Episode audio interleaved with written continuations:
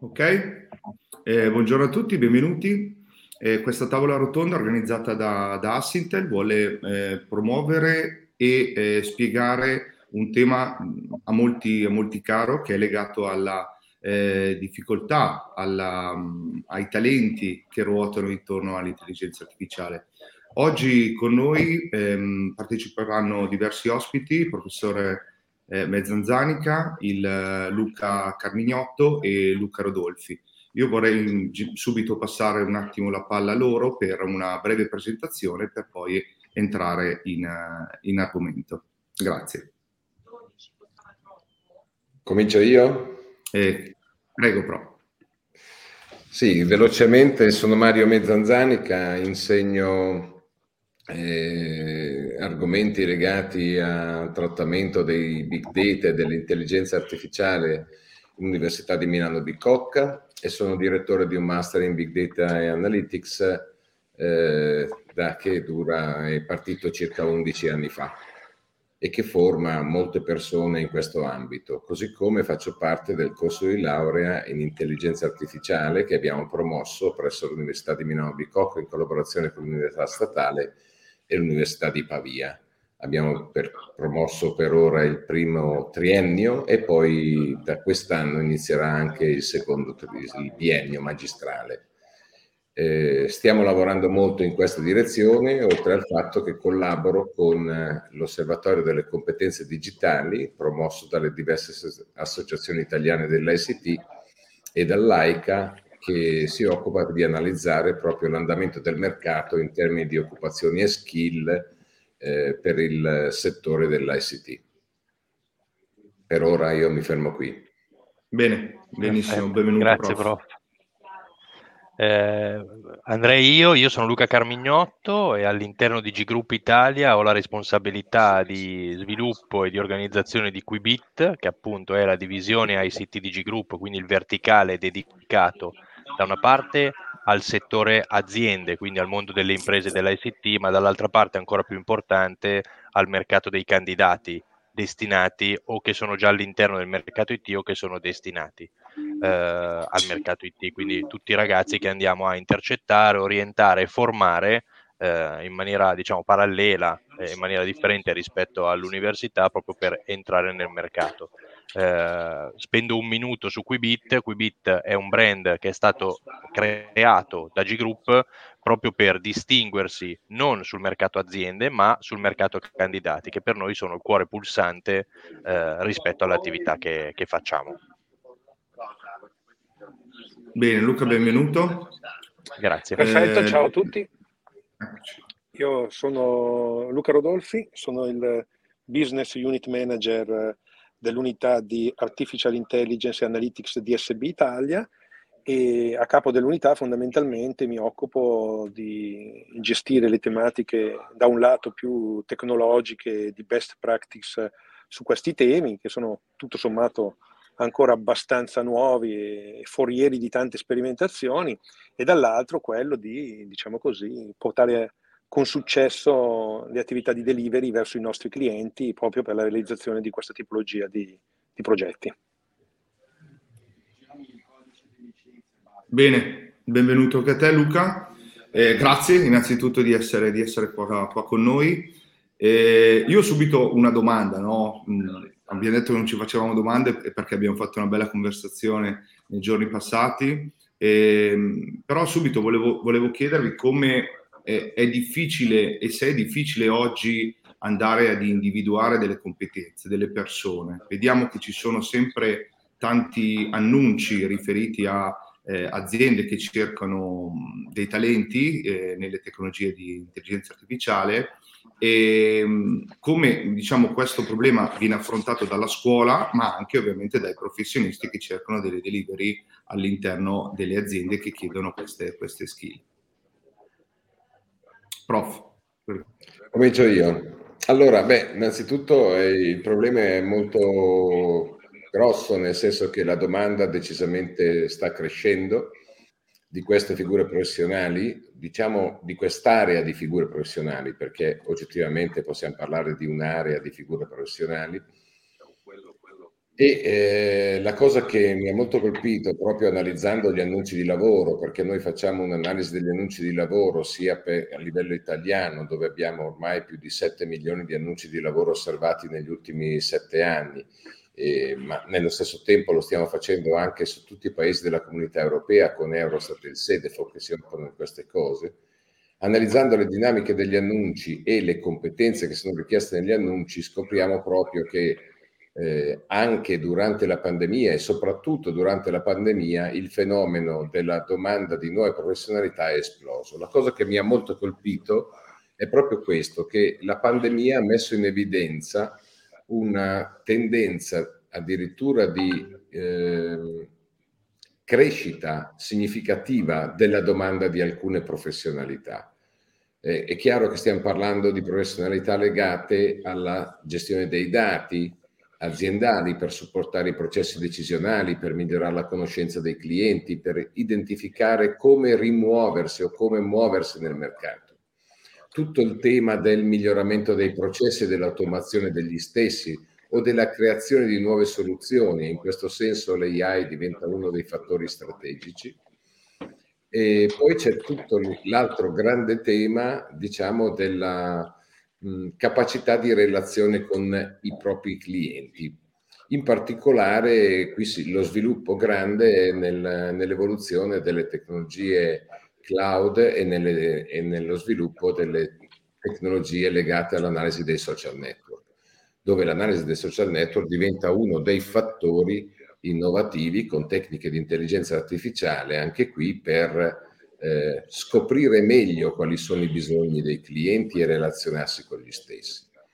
Ecco, questo scenario eh, mi ha molto colpito e abbiamo creato anche una mappa del trend di queste professioni e quando parliamo di data scientist, di AI specialist, di cloud computing o eh, insomma di figure che sono all'interno di queste aree di cui sto accennando troviamo una crescita significativa in tutto il mercato della domanda. Da questo punto di vista eh, guardiamo la capacità dell'offerta. La capacità dell'offerta sta crescendo perché eh, molti atenei, anche il nostro in prima fila, eh, stanno eh, creando le condizioni per corsi specialistici ho accennato prima al corso di intelligenza artificiale che abbiamo organizzato assieme a altri tre Atenei ed è partito, siamo al secondo anno, eh, stiamo organizzando due lauree magistrali, abbiamo un master in data scientist che si occupa anche oggettivamente in, in buona parte del percorso di tecniche di intelligenza artificiale applicate proprio all'analisi dei dati per la creazione di valore, perché questo è il problema delle aziende, eh, e così anche molti altri atenei stanno andando in questa direzione. La domanda però è oggettivamente più forte della, della capacità dell'offerta di produrre soluzioni e quindi direi che in sintesi la caccia dei talenti è enorme e qui c'è una differenza che la, poi mi fermo, eh, ritornandoci magari dopo, c'è una differenza sostanziale tra grandi aziende e piccole e medie aziende, perché le grandi aziende stanno facendo incetta di talenti e hanno una capacità oggi di presenza più significativa nella capacità di ehm, ingaggiare nuovi talenti, ma hanno anche loro problemi grossi di turnover e dall'altra parte eh, le piccole imprese fanno un po' più fatica e soprattutto hanno bisogno evidentemente di farsi conoscere da, da, queste persone. Provo a fermarmi qui per ora. Bene, grazie. Sì, se posso continuare, Luca? Donato, se posso continuare diciamo, su, sul filone no, che il professore ha espresso in maniera più, più che esaustiva, eh, il nostro osservatorio interno aziendale eh, rileva la stessa criticità, no? cioè il tema oggi è che nonostante anche gli sforzi delle scuole, delle università, eh, insomma gli aggiornamenti e quindi i corsi di laurea che aumentano, i numeri di iscritti che aumentano, eh, vedevamo, adesso non vorrei sbagliare i dati, ma è giusto per dare un boost significativo, la domanda cresce del 30% e gli iscritti crescono del 15% anno su anno. Ripeto, i numeri prendeteli per buoni, è giusto per raccontare una fotografia, no? non sarà il numero esatto eh, il mismatch quindi tra domanda e offerta continua ad aumentare. Quello che noi continuiamo a dire sia ai candidati, ma soprattutto alle aziende, è che non dobbiamo fermarci in una situazione di mercato come questa di fronte alle apparenze. Cioè io mi ricordo quando ho iniziato questa avventura di Qubit nel 2015 tutte le aziende volevano gli ingegneri informatici, no? tutte le aziende del settore, piano piano abbiamo cominciato a raccontare al mercato e dei candidati e delle imprese che non era necessario essere laureato in ingegneria informatica per fare il lavoro che veniva richiesto. Si poteva andare su facoltà affini, quindi andare a valutare le competenze propedeutiche. Abbiamo cominciato a mettere sul mercato laureati in matematica, laureati in fisica, laureati in ingegneria in senso ampio. Oggi, a distanza di soli sei anni rispetto a quando io ho intrapreso questa, questa sfida professionale, eh, abbiamo esaurito anche quel bacino di utenza, no? Per cui bisogna cominciare a, io dico sempre, inventarsi delle strade parallele, perché se no rischiamo come Italia Paese, quindi al netto della singola impresa, piccola, media o grande che sia, di rimanere indietro rispetto al resto dei paesi dell'Europa proprio perché c'è una mancanza di professionalità, non che negli altri paesi non ci sia, ma è sentita meno. Eh, in tutti i convegni a cui partecipo, dove soprattutto ci sono imprenditori, provo a raccontare che oggi i ragazzi che andiamo a gestire rientrano in, nella famosa generazione Z e non possono essere più attratti e gestiti come venivano attratti e gestiti fino a dieci anni fa. Cioè bisogna farli entrare in azienda cercare di eh, ascoltare, no? diciamo sempre, cioè loro cercano, questi ragazzi di oggi cercano un lavoro come esperienza che deve stimolarli, cercano, cioè, vivono in un mondo altamente tecnologico, altamente iperconnesso, soprattutto vogliono sapere come il loro ruolo impatta all'interno dell'organizzazione. E questo è una parte eh, importante che le imprese devono iniziare a comprendere perché enfatizzo e poi chiudo, se no parlo tutto il tempo e non mi sembra corretto, siamo in una situazione in cui non è più l'impresa nel nostro comparto, no? parlando solo del settore IT, ma piano piano anche nel resto del mercato, non è più l'impresa che sceglie il candidato.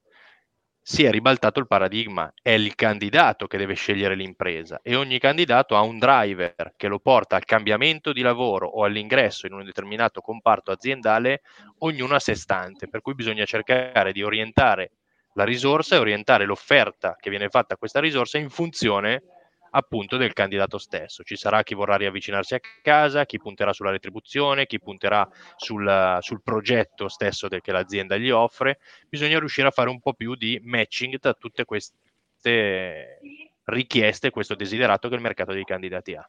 Spero di essere riuscito a spiegarmi abbastanza bene. Sì, molto interessante. Poi c'è un, un punto, finiamo il giro. Sì, eh, a questo punto qui vi do anch'io la mia, la mia idea un po' più lato azienda, no? che si scontra fondamentalmente quotidianamente con la difficoltà di trovare eh, risorse. Peraltro noi stiamo parlando di un ambito tutto sommato abbastanza recente, no? recente nel senso di applicazioni che riusciamo a vedere funzionanti in tante tipologie di realtà diverse. No? Ci sono stati fattori abilitanti tecnologici, il professore prima citava ad esempio il cloud, che è stata una delle, delle, delle, principali spinte a, diciamo così, in qualche modo democratizzare teoricamente la possibilità di accedere a un certo tipo di framework e ad un certo tipo di eh, risorse. Ma proprio per questo eh, motivo eh, il la, la, la, competenza senior ha un, ha un, significato fino a un certo punto, perché il più senior di senior forse ha 7-8 anni di esperienza su questi temi, cioè non esiste l'esperto che da 20 anni macina queste cose, a meno che non troviamo qualcuno che ha attraversato fin dai tempi delle, delle prime ricerche su, su, sul, su, un certo tipo di, di, di statistica, di data mining, eh, ante litteram se volete, rispetto all'intelligenza artificiale. Quindi abbiamo tanti problemi, tante, tante sfide che si infilano una dietro l'altra. Uno è banalmente che ci stiamo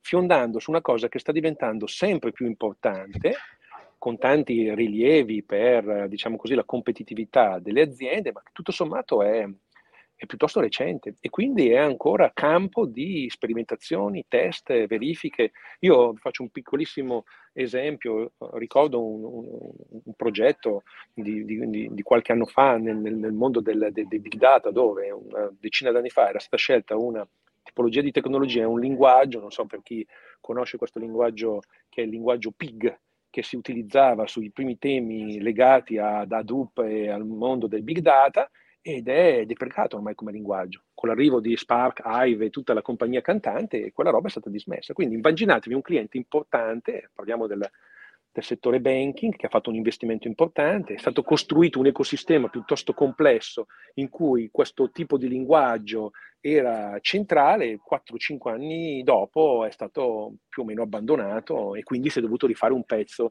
da capo. Ma questo è proprio il risultato del fatto che c'è ancora tanta sperimentazione e tanta verifica sul campo di quale può essere la strada migliore da seguire. E qua si inserisce il concetto degli esperti, delle professionalità e quindi delle difficoltà che abbiamo ogni giorno a recuperare questo tipo di, di risorse. E qua noi come azienda, noi come aziende, diciamo così, dobbiamo fare anche un certo tipo di autocritica, no? Dobbiamo metterci bene in testa che bisogna costruire, eh, come dire, il, il, il, l'ecosistema ideale per attrarre un certo tipo di, di, risorse. C'è una componente economica, c'è una componente legata alla modalità in cui si lavora e c'è una componente proprio legata al lavoro. Eh, tante persone che si occupano di, queste, di, questi temi, proprio perché il tema dell'intelligenza artificiale non è un tema squisitamente e solo tecnologico, ma porta con sé tutta una serie di esigenze di comprensione degli ambiti in cui poi si vuole andare a portare ehm, questo tipo di soluzione e qui parlo proprio dei domini di business. Quindi tipicamente, non so se è la prima volta che capita, magari no, ma la, la nuova figura legata a questo tipo di competenze porta con sé non solo una forte e spiccata competenza di tipo tecnico e tecnologico, che serve per forza, soprattutto se immaginiamo poi questi progetti in produzione e non nella sandbox del data scientist che fa tutti i suoi esperimenti, perché poi queste cose se devono essere portate su AWS, su Azure, su ambienti eh, cloud devono essere industrializzate, entrano in tema anche una serie di altre tematiche molto complesse. Ma a parte questa componente tecnica c'è una componente di business, perché tirar fuori il valore dei dati parte dalla concezione di capire esattamente che cosa è l'esigenza di business e come possiamo forse andare a cercarla con tutti questi algoritmi e modelli che possiamo, che possiamo costruire. Quindi mettendo in fila queste cose qua, oggi cosa ci troviamo? Ci troviamo di fronte alla ricerca di un candidato che è, una, che è merce rara non solo per quello che ci siamo detti qualche minuto fa, ma proprio per la caratteristica di per sé del tipo di ambito su cui ci stiamo spostando, che fonde insieme tante ehm, tipologie di, di esperienza e di competenza Beh, Dio, che tante volte è anche un po' complicato pensare di trovare in un'unica testa. E quindi diventa veramente complesso, bisogna allargare il discorso e parlare di team di intelligenza artificiale, non lo specialista, diciamo così, factotum che, che può muoversi da un lato all'altro di tutto, di tutto questo panorama. Quindi, la, la, diciamo così, il, la testimonianza che vi porto è di conferma di quello che dite, molto molto complesso trovare questo tipo di risorse, quando si trovano altrettanto complicate metterle nelle condizioni ideali perché possono essere, permettetemi di usare questo termine, felici di fare quel tipo di attività nel contesto che offriamo, perché poi, come dire, eh, spesso poi conosciamo la, la, la, natura di certi progetti, no? perché poi alla fine bisogna anche rendersi conto che non, non, esistono nel mondo solo Netflix, Spotify e aziende che fanno, o Amazon che aziende che fanno del, del, del machine learning spinto, dell'intelligenza artificiale proprio un punto di distinzione. Esistono anche, permettetemi di dire, aziende normali, insomma, in cui non sono così esotici questo tipo di, di, di, di, di, di, progetti. Quindi la sintesi, e anche qui eh, rilancio la, la, parola Donato, è fondamentalmente quella di difficile trovarli, difficile trattenerli e complicato metterli in una situazione di, di felicità di, poter lavorare con, con serenità su, su, questi temi. Insomma. Posso, posso, dire una cosa proprio Prego, prof, sì. di quello che sta dicendo Luca Rodolfi, cioè nelle analisi che abbiamo fatto Così do anche un contesto quantitativo, secondo me, di quello che è stato accennato poco fa da Luca Rodolfi. Nelle analisi che abbiamo fatto mi ha molto colpito, noi abbiamo analizzato quante nuove skill sono richieste nelle professionalità di cui stiamo parlando eh, in un periodo che va dal 2015 al 2021. E eh, sostanzialmente si vede che il cambiamento raggiunge quasi il 60%. Cioè dal 2015 ad oggi, sostanzialmente, ci sono circa il 60% di cambiamento di skill richieste. Quindi questo fattore di novità che prima veniva accennato, Spark, fatto Spark adesso sta calando, ma cioè, si, una, si vede proprio che il cambiamento è eh, estremamente rapido e mi permetto di dire che questo cambiamento è generale sul mercato del lavoro, ma eh, sulle figure di cui stiamo parlando è ancora più veloce e più potente. Questo pone una domanda evidentemente che giustamente Luca Rodolfi nel suo intervento metteva in evidenza. Eh, uno, c'è un problema di aggiornamento di queste competenze nel tempo e quindi la formazione continua diventa un fattore fondamentale per lo sviluppo di queste professionalità. Secondo, che c'è un problema di maturità che comunque evolve con una rapidità impressionante. E terzo, che oggettivamente io sono molto convinto che l'affermazione che è stata fatta, che bisogna mettere insieme risorse di competenze diverse per affrontare delle complessità che prima erano invece delle specificità, Ecco, questo fatto è un altro fatto estremamente interessante. Non è un caso che su queste competenze oggi eh, non solo vengono costruiti di gruppi di lavoro multidisciplinari per affrontare dei progetti complessi, ma che nello stesso tempo vengano chieste skill trasversali o soft skill eh, estremamente in modo sempre più significativo.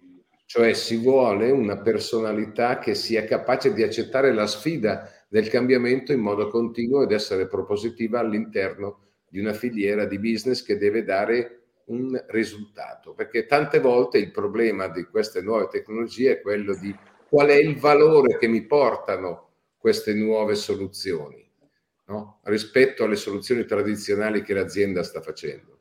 Ed è un problema oggettivamente, innanzitutto dell'impresa che deve accettare questa sfida del cambiamento e capire dove andare, perché non è facile per l'azienda dire abbandono la strada certa eh, per passare a una strada nuova e devo capire bene dove, che, che tipo di valore mi porta. In secondo luogo, questo è un fatto che implica per le persone cercare di capire com, com, come spendersi nell'azienda per aiutare l'azienda a trovare una strada nuova cioè le, le, persone diventano sempre più imprenditive di se stesse anche all'interno dell'azienda. Queste sono le figure più importanti che le aziende cercano, credo. Tutto veramente sì, ed estremamente posso... interessante. Scusate, vai, vai, se posso Luca. aggiungere solo due, due spunti, no? Eh, da una parte, per, per, provare a collegarmi a quello che diceva il collega Luca e il professore, eh, il cambiamento delle imprese deve essere significativo, ma per sua natura mi immagino che non sarà così immediato. No? Prima Luca parlavi di progetti no? e quindi di utilizzare dei team all'interno dei progetti. È chiaro che a monte, quello che diciamo con cui mi scontro quotidianamente, no? a monte per creare un team bisogna aver previsto in fase di gara, in fase di progettualità, in fase di un budget congruo. Cioè chiaramente assumere una risorsa, certo. assumerne tre, adesso dico una cosa scontata, ma a livello di costi all'interno del progetto gli equilibri si spostano. Certo. Dall'altra parte, eh, e questo è un cambiamento che sicuramente si farà per forza di cose, ma conoscendo il mondo delle imprese sarà veramente un po' a rilento. No? Eh, non si può pensare, no? uso una frase di Steve Jobs sperando che sia pertinente, ma non si può pensare di cambiare la situazione, eh, scusatemi, di Einstein, no? non si può pensare di cambiare le situazioni facendo le stesse cose che si facevano prima. Okay? Eh, dall'altra parte, sempre per collegarmi a quello che diceva il professore, proprio perché le skill cambiano, perché cambia la tecnologia e quindi cambiano le skill richieste, eh, io dico sempre al mondo delle imprese che quello che bisogna valutare in una risorsa non è tanto la competenza tecnica, no? parliamo dei talenti, dobbiamo valutare la curva di apprendimento che questa persona può avere o ha avuto o avrà proprio per tenere, inserire una risorsa all'interno del famoso team che sia poi una persona che ci può dare un boost nel lavoro e quindi cambia la tecnologia, evolve la tecnologia, riesce a stare al passo coi tempi in tempi rapidi. E io mi aggancio a voi perché vi do alcune, alcune mie informazioni, no? nel senso che io ho la fortuna di avere un piede in entrambi, in entrambe, cioè due cappelli. Il primo cappello è legato all'azienda e l'altro è legato alla, all'università, no? dove cioè, seguo un tutoraggio di un corso di laurea. E, ehm, collegandomi al prof, vedo veramente queste skill anche trasversali e quindi eh, la prima domanda era legata al fatto se eh, non è magari anche opportuno aprire a, a, dei corsi specializzanti full time, full immersion, non più legati solo a una propedeuticità, cioè quindi necessariamente ho necessità di, che ne so, eh, Python e conoscere tutto l'ecosistema, piuttosto che andare a pernezioni. E l'altra cosa che vi porto legato a quello che succede a noi in azienda è, è, è legato al fatto che questi ragazzi sono, eh, sono smart e sono veloci e dobbiamo dargli il tempo di apprendere, seguire, provare, testare. Noi lo facciamo con una, il venerdì chiamato da disagio di programmazione, dove quel venerdì eh, noi diamo la possibilità ai ragazzi di vedere, valutare, studiare, prendere i paper e fare quello che vogliono o provare nuove cose eh, che sono uscite e questa cosa veramente poi ti porta al fatto di molte volte alzare la mano e, e dire ok, proviamo così.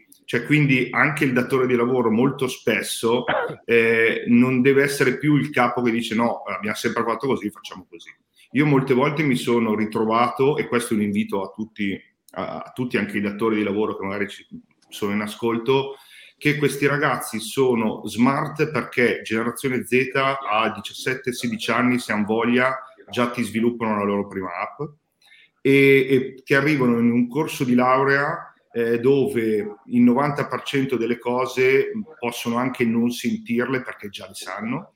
E quindi eh, ti ritrovi molto spesso a dire ok, ne sai più di me, cioè vai, seguiamo, fammi vedere dei risultati e come poi diceva anche Luca, cercare quell'ecosistema, quel team di trasferimento anche, perché purtroppo trovare il full stack developer è mm, merce veramente rarissima, però far condividere le esperienze, le persone del team al fine di io faccio questo, io faccio questo, tu cosa fai? E poi si mette insieme, le persone crescono e poi fortunatamente rimangono a lavorare con una consapevolezza che stanno facendo qualcosa, stanno realizzando qualcosa. Ecco, questo al di là della moderazione che dovevo fare era una, una testimonianza che volevo portare per come all'interno della nostra azienda ci sono queste risorse e come stanno lavorando su questi temi eh, anche facendo un'autoformazione continua e delle scelte che molte volte non dipendono da me, eh, che sono del rappresentante, bensì da dei ragazzi che hanno 22-23 anni. Eh, Questo scusami. credo che sia... Se, se può, eh, vada, vada, vai, vai professore. Eh, no, una cosa molto importante perché eh, io vedo il percorso sia universitario tradizionale che di master stanno cambiando molto. Oggi sempre di più eh, stiamo progettando e innovando i percorsi in una relazione col mondo del lavoro e con le imprese. L'università non è più un monolite che fa le sue cose e, e si, auto, in modo autoreferenziale. L'università sta trasformandosi in modo estremamente significativo in una capacità di relazione col mondo delle imprese, eh, e sta apportando dei contributi estremamente interessanti nell'ambito della ricerca. Questa è una cosa anche forse da eh, continuare a scoprire, mi permetto di dire, per le aziende. Abbiamo costruito diversi laboratori di studio di ricerca con diverse aziende e questi stanno dando dei frutti estremamente interessanti. Perché? Perché molte aziende non possono permettersi di fare della ricerca interna, ma quello di cui stiamo parlando molte volte, come veniva detto poco fa, ha, ha dei connotati di sperimentazione estremamente importanti. Nel master facciamo dei project work per coloro che lavorano, perché molte sono le persone che lavorano e vengono a frequentare i master universitari e questo è un dato estremamente importante. E eh, quando si fa un project work vuol dire che la persona eh, condivide con l'azienda delle ipotesi di lavoro per fare dei proof of concept che poi possono diventare degli esempi di innovazione da portare all'interno dell'azienda. St- e queste cose secondo, e, e fatte con gruppi di lavoro multidisciplinari. Questo eh, è un fatto oggi estremamente importante.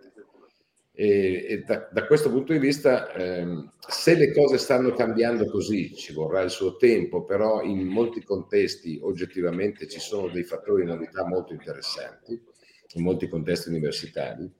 Io credo che l'altra sfida importante per lo sviluppo eh, del mercato nel suo insieme sia quello proprio di rafforzare questa alleanza tra università e imprese, creando laboratori di ricerca insieme, eh, soprattutto con le piccole e medie imprese, e dall'altra parte eh, costruire quindi, ca- cercare di aiutarci a capire quali sono le novità e conseguentemente i valori che possono essere apportati.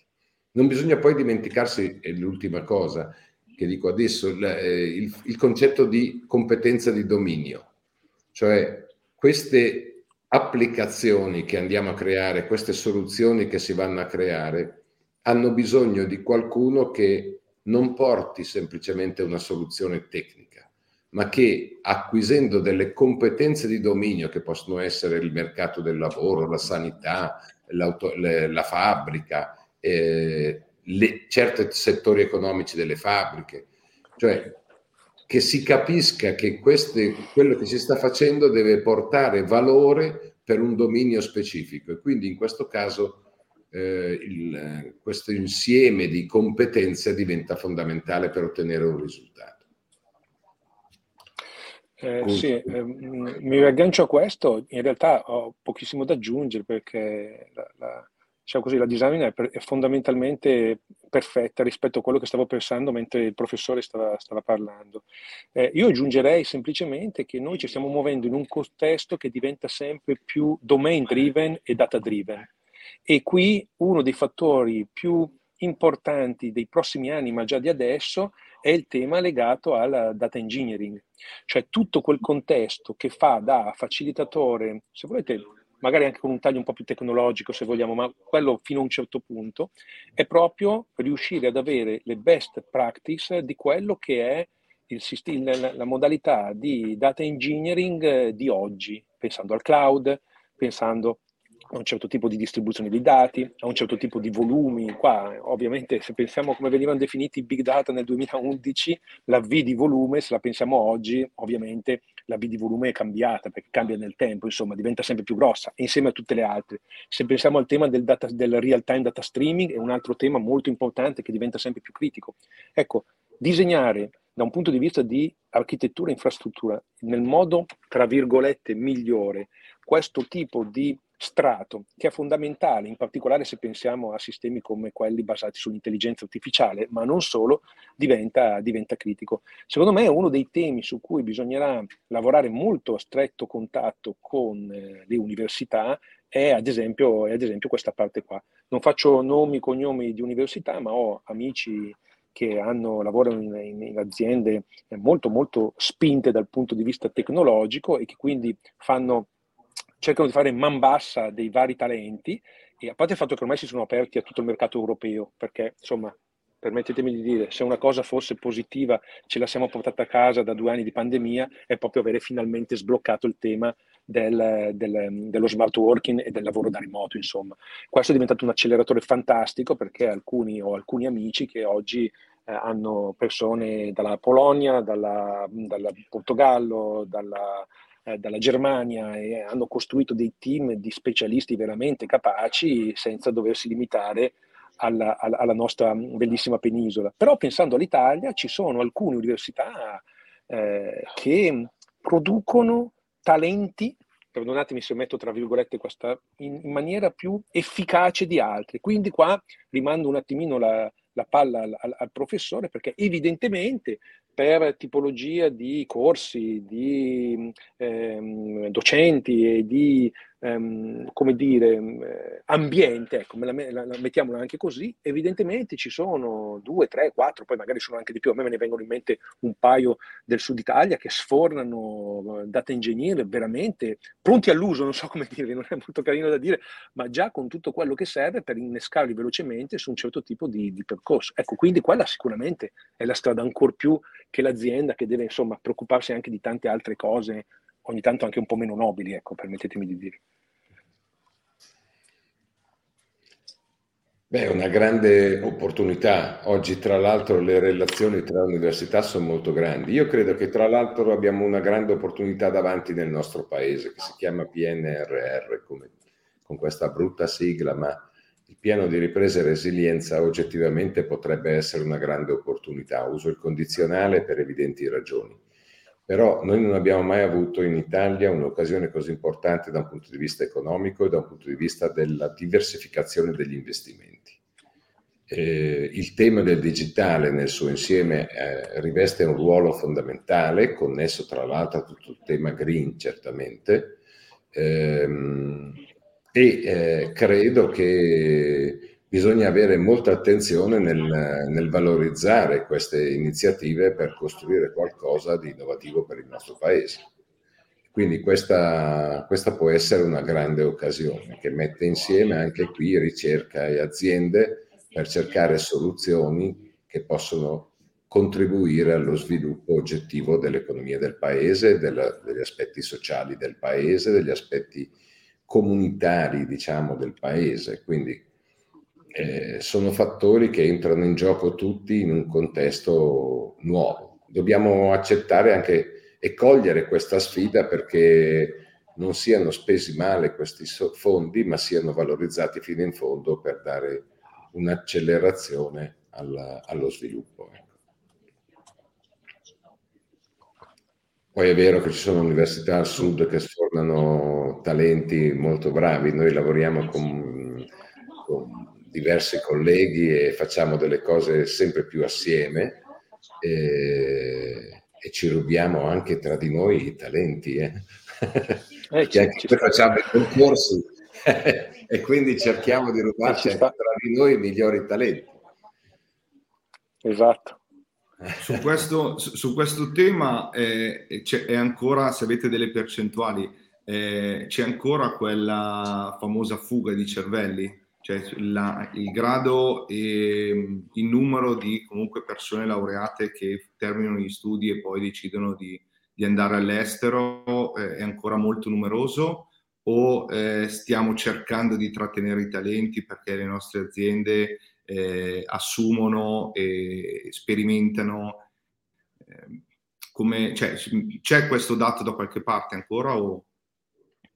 Allora, il dato, se posso, Donato, eh, non ce l'ho, per cui non, non, do dati che, che non conosco, no? però mi ricollego a quello che diceva il collega Rodolfi poco fa, no? riferito al remote working, eh, che è diventato sicuramente, cioè la pandemia ha accelerato questo processo e, come diceva prima Luca, ci porta ad avere aziende che oggi hanno dei team internazionali. Di contro, per rispondere poi a quello che era la tua sollecitazione, abbiamo la sfortuna che siamo confinanti, no? Ci, ne cito una su tutti, per esempio la Svizzera, vivendo io a Milano, no? e il fatto di poter lavorare in remote working eh, porta le risorse, i talenti i giovani a dire, caspita, invece che lavorare in Italia, sicuramente in full remote working con un'impresa, posso fare la stessa cosa da casa mia con la Svizzera, con un'azienda in Svizzera, cito la Svizzera, potrebbe essere la Germania piuttosto che guadagno, e poi uno, ognuno lavora anche per una retribuzione, no? Eh, guadagno una volta e mezza, due volte quello che guadagnerei stando comodamente a casa. Quindi non vivo nel mio quotidiano col mio team che sta sul mercato dei candidati la fuga di cervelli fisica, ma la fuga di cervelli virtuale. Cioè cerco di andare a svolgere l'attività che mi piace nell'azienda che mi paga di più, eh, stando comodamente seduto a casa mia. Cioè, sicuramente portiamo a casa i benefici del, diciamo, di poter lavorare con team internazionali, ma ne cogliamo anche i malefici se parliamo del sistema Italia. Malefici per enfatizzare siamo, il concetto.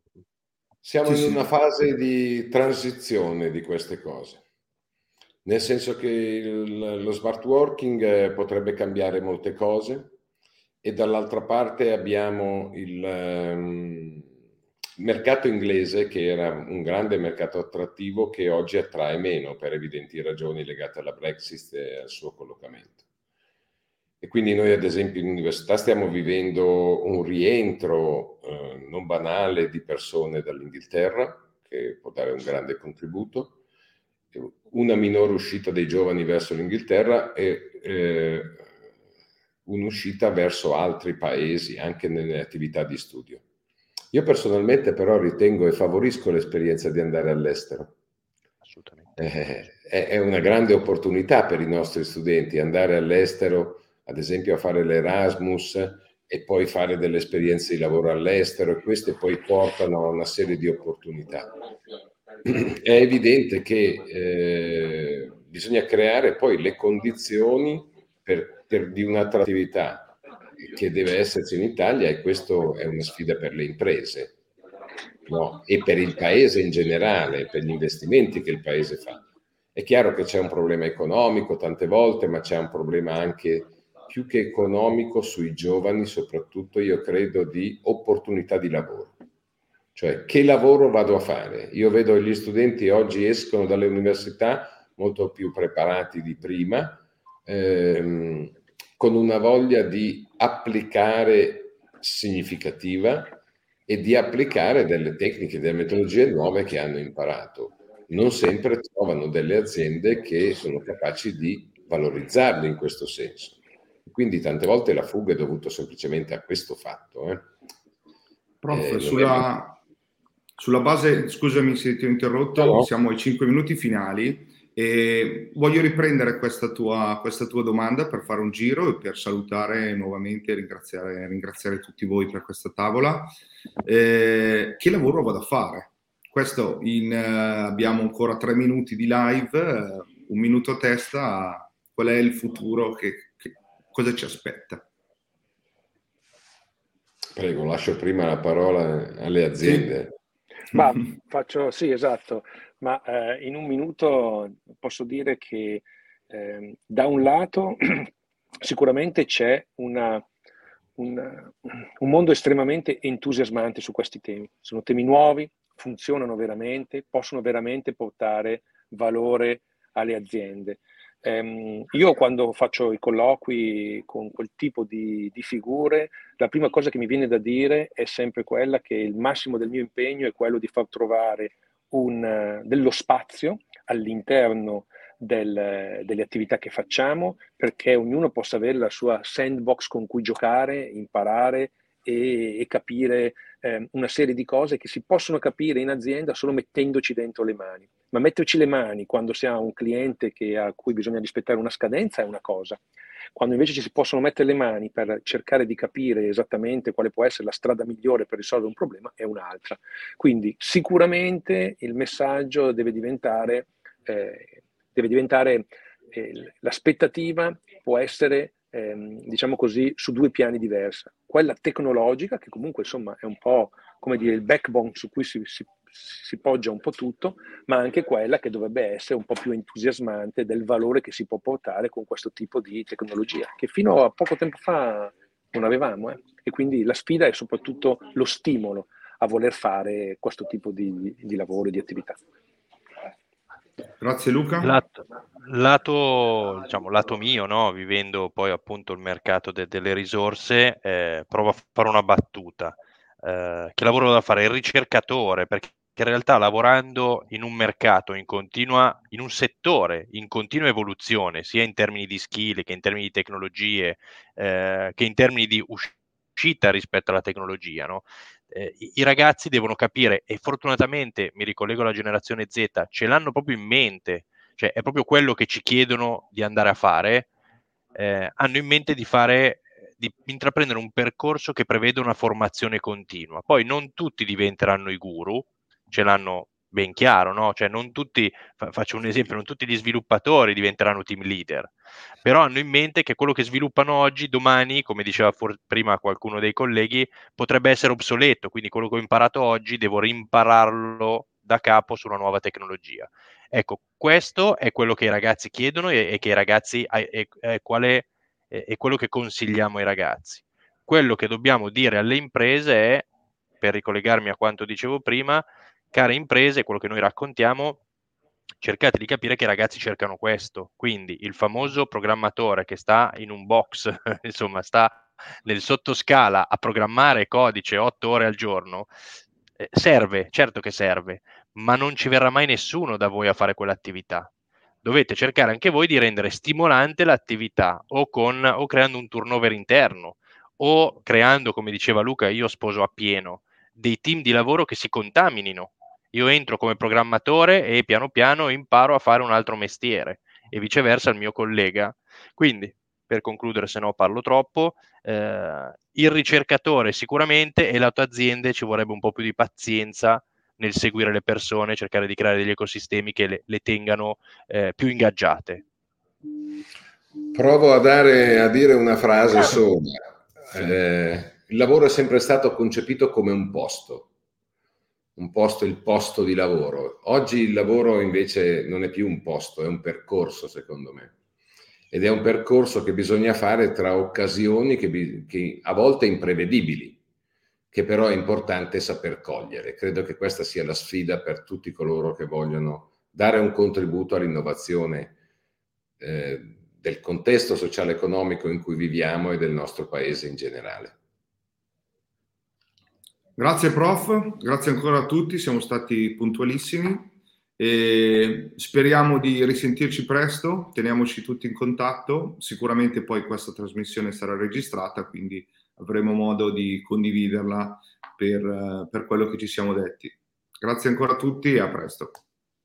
Grazie. Buona giornata, grazie. Grazie, arrivederci a tutti, grazie mille. Ciao ciao. Ciao.